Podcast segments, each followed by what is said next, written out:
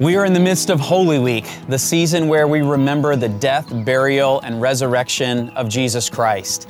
And in this episode, we're going to make an interesting connection between birthdays, death days, and the resurrection as a way of being reminded of one of the most important things in life that shouldn't just be at the forefront of our mind during the Easter season, but every day of the year.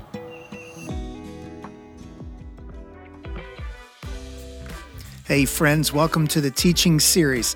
We're so glad that you're listening. This podcast is the audio version of our highly visual video series that you can find on our website, walkingthetext.com, or on our YouTube channel at Walking the Text. You know, the Bible can be difficult to understand, and that confusion typically happens when we read the Bible without understanding its context. Well, that's why we create resources like this to help you understand the Bible in its original context so that you can learn, love, and live it out every day. Brad Gray is our teacher for this episode today, and we know that with a growing understanding of biblical context, you'll be reading the Bible with greater clarity and confidence than ever before. So, with that in mind, let's jump in. For the first time in 73 years, Resurrection Sunday falls on April 9. Why should you care? Uh, you probably shouldn't, unless, like me, your birthday is actually April 9. And since the last time Easter fell on April 9 was 1950, and I wasn't born anywhere near 1950, I was born in 1980, this is the first time in my life that Easter falls on my birthday. Or maybe better to say, my birthday falls on Easter. And that's just been really special for me to consider in this season because Resurrection Sunday is the greatest day of the year. I mean, Christmas is wonderful and all, but without the cross and the empty tomb, Christmas doesn't mean a thing. And so, in this season, we're all thinking about Resurrection Sunday. We're thinking about the newness of life. We're thinking about the death of Jesus, but also the resurrection of Jesus. And we get to do that in the midst of the springtime, where even visibly around us, we see that things are coming back to life from a dark and dormant winter. And so I've been thinking a lot about my birthday, I've been thinking a lot about Resurrection Sunday and the death and life of Jesus. But one of the things that we do do in this season is we do think about death, which can be very challenging, uh, especially in light of perhaps certain circumstances that you may be going through, and definitely I know that I've been going through. Uh, a few weeks ago, I got word that a friend of mine had just lost her father. And then, not 10 minutes later, I got word that another friend of mine had just lost his brother. And then, for those of you who will be uh, aware of this, is that last week, it was actually this week that you know we're recording this, but when this releases, it will be a week out. Uh, we had a, a nasty, horrendous, uh, horrific shooting at a school here in the Nashville area where three kids and three adults tragically lost their lives, uh, and the shooter did as well. And it has been a devastating week for us, just grappling with death, grappling with evil, having conversations um, with your kids that you just don't anticipate having. And it's just forced us to think about death and also to be reminded of what hope we have in this season as we connect the death and burial and resurrection of Jesus to even our current events. And so I've been thinking a lot about birthdays and been thinking about resurrection as well as death. And one of the things that's really interesting is that in the Bible, there are a couple of connections between birthdays, and death. Um, and I just want to share with you just something that's been really helpful for me to think through and to process in light of all of these realities. So, some of you may be aware of this, some of you may not, but birthday celebrations are not attested to in the biblical story, or at least widely attested to. Uh, the Jewish people didn't seem to celebrate birthdays as if they were, you know, big celebrations. Um, now, maybe they did, and there are times where the biblical writers don't include details about things that everybody knows about, and so maybe they did in some way, shape, or form, but it doesn't seem to be the case. Uh, what we do know is that they do keep track of how old they are and when they were born because we have all of these passages about hey, when you are this age, you can do this thing, and you can't do this thing until you reach this age. So those passages don't make any sense if people aren't obviously keeping track of how old they are. But they don't seem to be having like these big birthday celebrations on an annual basis. But we do have two stories in our Bible that deal with birthday celebrations. We've got one from the Hebrew Scriptures, the Older Testament, in Genesis chapter 40 with Pharaoh. And then we've also got a story in our Newer Testament in Matthew chapter 14. We have a story about Herod Antipas, who was a son of Herod the Great, and one of his birthday celebrations. And then you have the parallel story in Mark 6. Now, as it relates to Pharaoh, um, James K. Hoffmeier, in his fantastic work, Israel in Egypt, um, argued quite convincingly that this actually might not be Pharaoh's birthday, but an anniversary of his coronation day, the day that he was made ruler. And as far as Herod Antipas is concerned, like that is almost certainly a birthday. So we might have two birthdays. We might have a birthday and the anniversary of a coronation day.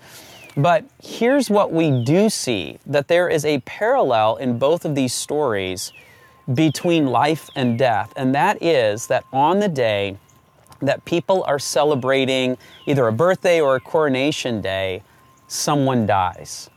In Genesis chapter 40, on Pharaoh's either coronation celebration or birthday, he has his chief baker executed. And in the story of Herod Antipas in Matthew chapter 14, we have Herod Antipas has John the Baptist executed. So you have this really interesting connection, sad, between birthday and death. And in addition to this, and these two instances in our Bible, there are a couple of other historical events contemporary to the time of Jesus that is not recorded, that are not recorded in our Bible, but recorded elsewhere, when you have a ruler who is celebrating their life or their rule, and a number of Jewish people die on that day in conjunction with those celebrations. And so it's, it's not hard to see why Josephus at the end of the first century and the early rabbinic work known as the Mishnah, compiled around 8200, talk negatively about birthday celebrations. In fact, Josephus says you shouldn't celebrate them whatsoever. And there's a historical context to it, and you can see why they felt that way. Now, do I believe that we shouldn't celebrate birthdays? No, I think we should celebrate birthdays to celebrate life and to talk about and just bless that person on their birthday to be reminded of what they mean to the people around them. And so, celebrate, enjoy birthdays, celebrate the life that is there. There is a historical context and setting to that first century world, and the Bible never prohibits birthday celebrations. But I do believe that there is a correlation between a birthday and death in the Bible that is helpful to consider. Uh, even though it's painful and it's difficult and it's challenging, the Bible makes this connection, and I believe it can be helpful for us as well if we think about it appropriately. And we see one of these connections in the book of Ecclesiastes. And this is a book that I have been ruminating on now for several weeks, just been reading it over and over again. And it's, a, it's an amazing work of Jewish literature. And uh, by the way, if you haven't seen the two videos that Bible Project did on Ecclesiastes, I highly recommend them. Um, one is on the overall literary design, very, very visual in that way. And then the second one is in a series on the wisdom literature that talks about Proverbs, Job, and Ecclesiastes in light of one another. And that's a very important connection most people miss. Is that those three books of Jewish wisdom literature need to be read in light of one another. Each of them come to life with a different perspective. And if you only focus in on the book of Proverbs and you don't see how those interact with Job and Ecclesiastes, then you aren't getting the full picture of what the Bible is communicating about life and wisdom. And so check those out. It's very going to be very helpful for you if you're reading any of those three books of wisdom literature. But for me, as I've been just sitting in the book of Ecclesiastes, the, the design of it is just brilliant. It's just fantastic. And the way that Ecclesiastes is set up is that you have an author and then you also have the words, the sayings of, in Hebrew, Kohelet, which translates into our English as either the preacher or the teacher. And many scholars believe that this is Solomon. Um, some other scholars think differently. But what you have here is you have the author who has the first verse in the book and introduces the words or the sayings of Kohelet and then the author comes in on the very end of the book, the last five verses, and ties things up. And what the author has done has arranged the words of Kohelet in between the first verse and the last five verses of chapter 12.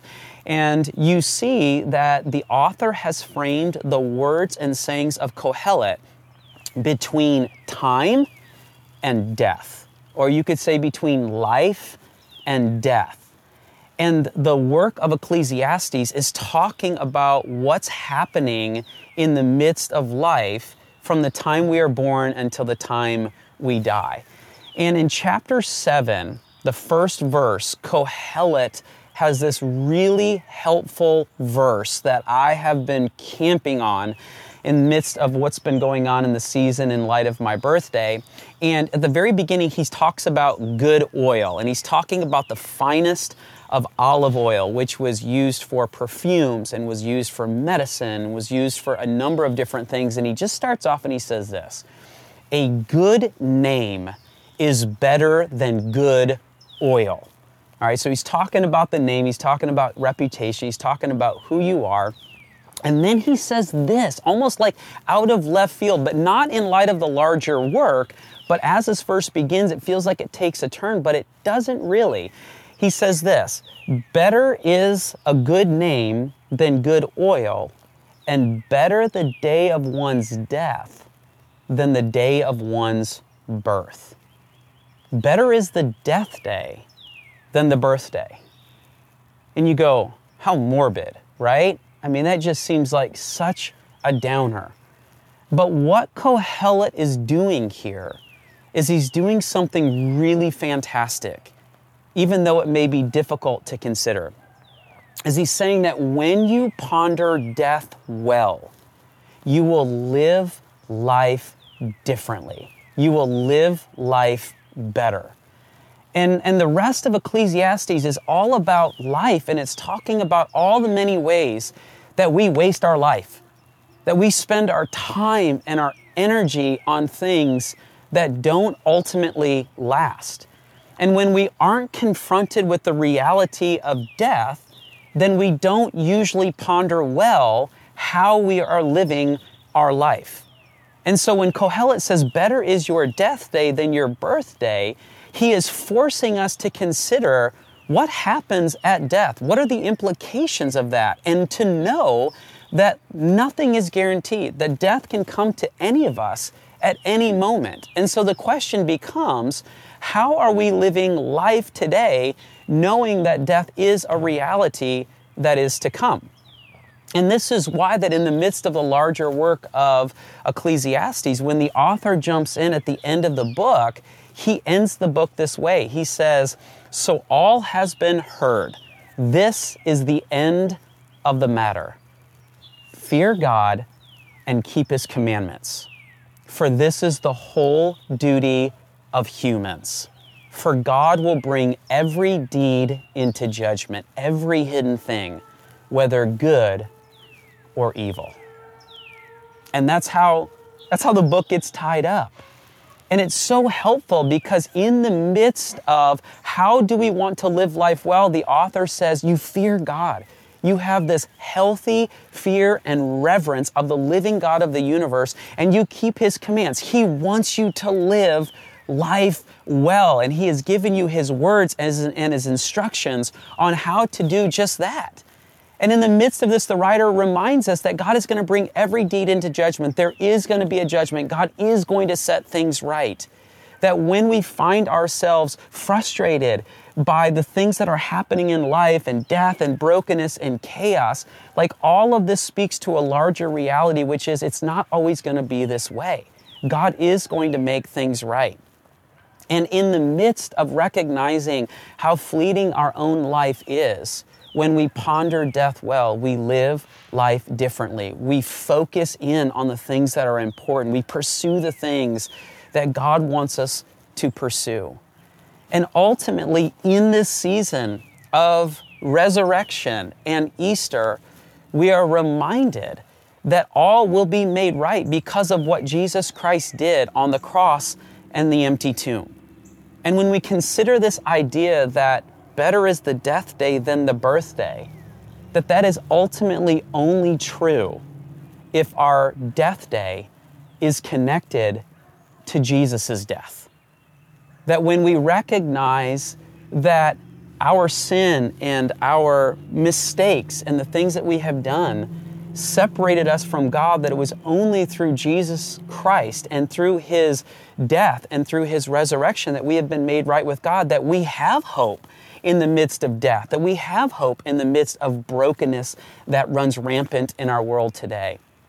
And so our hope is found in Jesus Christ. And one of the things that Paul writes about in Colossians is he says in chapter 3, he says, Therefore, since you have been raised with Christ, set your hearts on things above, where Christ is seated at the right hand of God. Set your minds on things above, not on earthly things for you died, and your life is now hidden with Christ in God. And when Christ, who is your life, appears, then you will also appear with him in glory. Uh, the language that Paul is using here and he uses elsewhere is that when we come into relationship with Jesus Christ, we are united with Christ and we share the same fate as Jesus in that, yes, we will all die unless Jesus comes back before that happens, but we will all die, but we will all be resurrected back to life. And for those who are in Christ, will be resurrected back to eternal life to spend all of eternity with Christ. And, and, but that means that our lives need to be connected with His life, that our death needs to be connected with His death. And that when we are hidden in Christ and God looks at our lives, He doesn't see our brokenness, He doesn't see our sin, He doesn't see our faults and our failures. He sees the sacrifice that Jesus made on our behalf so that we could be made right with Him, so that we could share in the same fate of Jesus Christ. And as Paul writes in 1 Corinthians 15, that Jesus is the first fruits of the resurrection that is to come. That just as Jesus was resurrected back to new life, never to die again, that happens for us as well, as long as our death day is connected to His death and that we have been brought into the newness of life. And that is where our hope is found. That is what we celebrate, that is what we hold on to in the midst of this season. And it is out of that relationship with Jesus that we seek to live life well that we fear God, that we keep His commandments, that we recognize that salvation is not the end game in Scripture, it's the beginning. It launches us into a newness of life, and that through discipleship, through patterning our lives after Jesus, do we get to partner with God in what He is doing in the world today in order to bring about good, especially when we see so much bad in the world today. And so, as you are navigating Holy Week, as you are thinking about the resurrection, as you even consider and ponder your own birthday, may we be reminded that our ultimate hope is found in Jesus Christ, that that's what we celebrate in the season of Easter. That is where our hope lies. But may we also recognize that Jesus is inviting us to live life well to pursue the things that matter, to join Him in what He is doing. That between our birthday and our death day, whatever time we have, may we maximize it and may we truly focus and give our lives to the very things that ultimately last. Hey, grace and peace be with all of you this season. May, as always, you walk out the text well in your life.